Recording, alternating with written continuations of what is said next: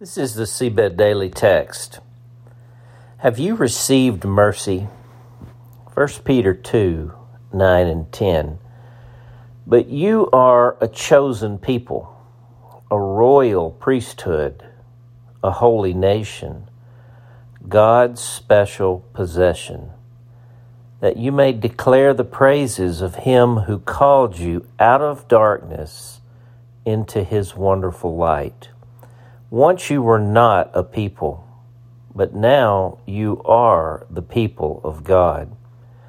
Once you had not received mercy, but now you have received mercy.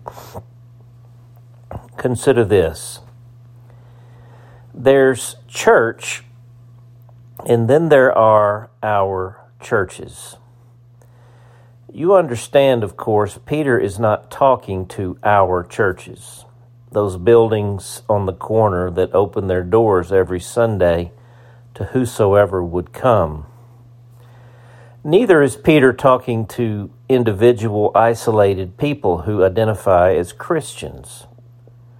Neither is Peter talking to the church in an ethereal or institutional universal sense. So, who is Peter talking to in this letter? Peter is talking to, quote, church. And, quote, church are little collections and constellations of people who have responded to the call of Jesus to come out of darkness and into his wonderful light. They are little collections of persons who were once not a people, who have become a people. They are little collections of persons who have received mercy. I have been in many churches filled with wonderfully self sufficient, independent people. They are part of the church like they are part of the Rotary or the Lions Club. They are upstanding and often outstanding citizens, good people. They are missing one critical thing they have not received mercy. And they have not received mercy because they have never known their need for mercy. These kind of folks have understood the people Peter speaks of here as those who have made mistakes, often big mistakes. Their life choices have led them to places of darkness and obvious desperation where they needed rescue and mercy and, yes, salvation. Our churches are also filled with many more people who have accepted the terms of salvation on the basis of a doctrinal understanding and they legitimately understand themselves as Christians. And yet they have not received mercy. people who have received mercy are sometimes people who came to the end of their rope. And yet many more did not. They simply came to a providential awakening to their need of God. I'm not talking about their need for God to solve some problem for them, though that may have contributed, but their need for God at the core of their being. Often this means coming to terms with the thing that promised them mercy but never quite delivered.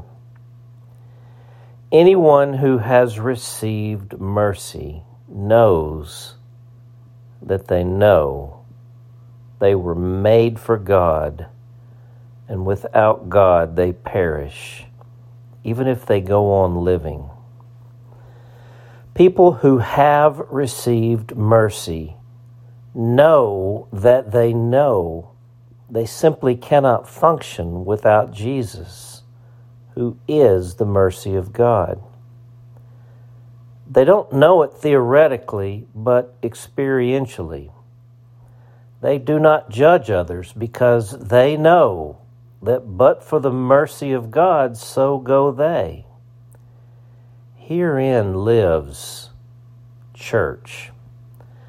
Whenever and wherever and however these people find each other and make home in the spacious communion of Father, Son, and Holy Spirit, you have church.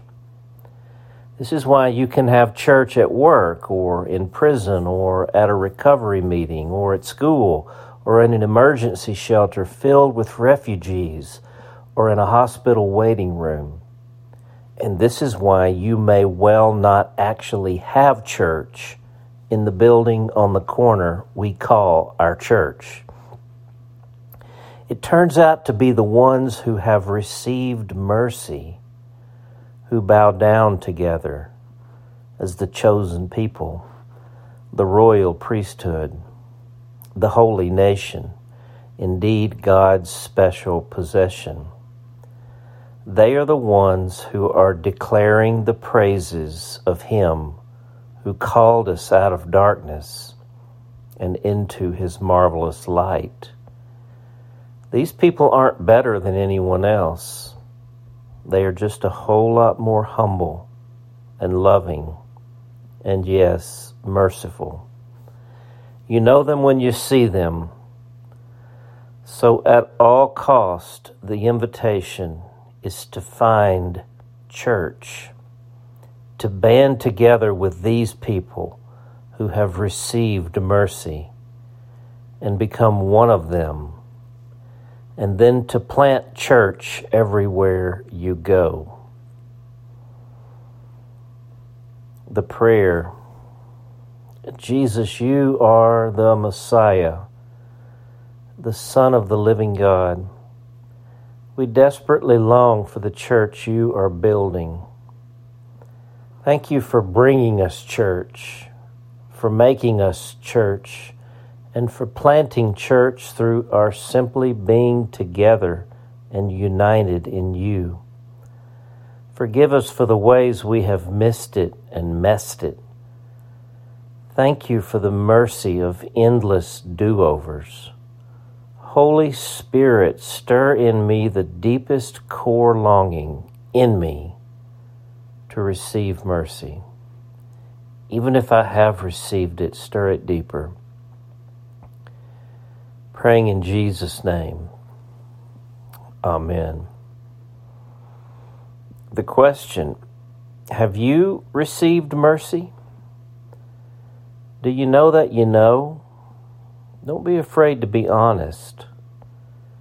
Jesus relates to who we are and where we are.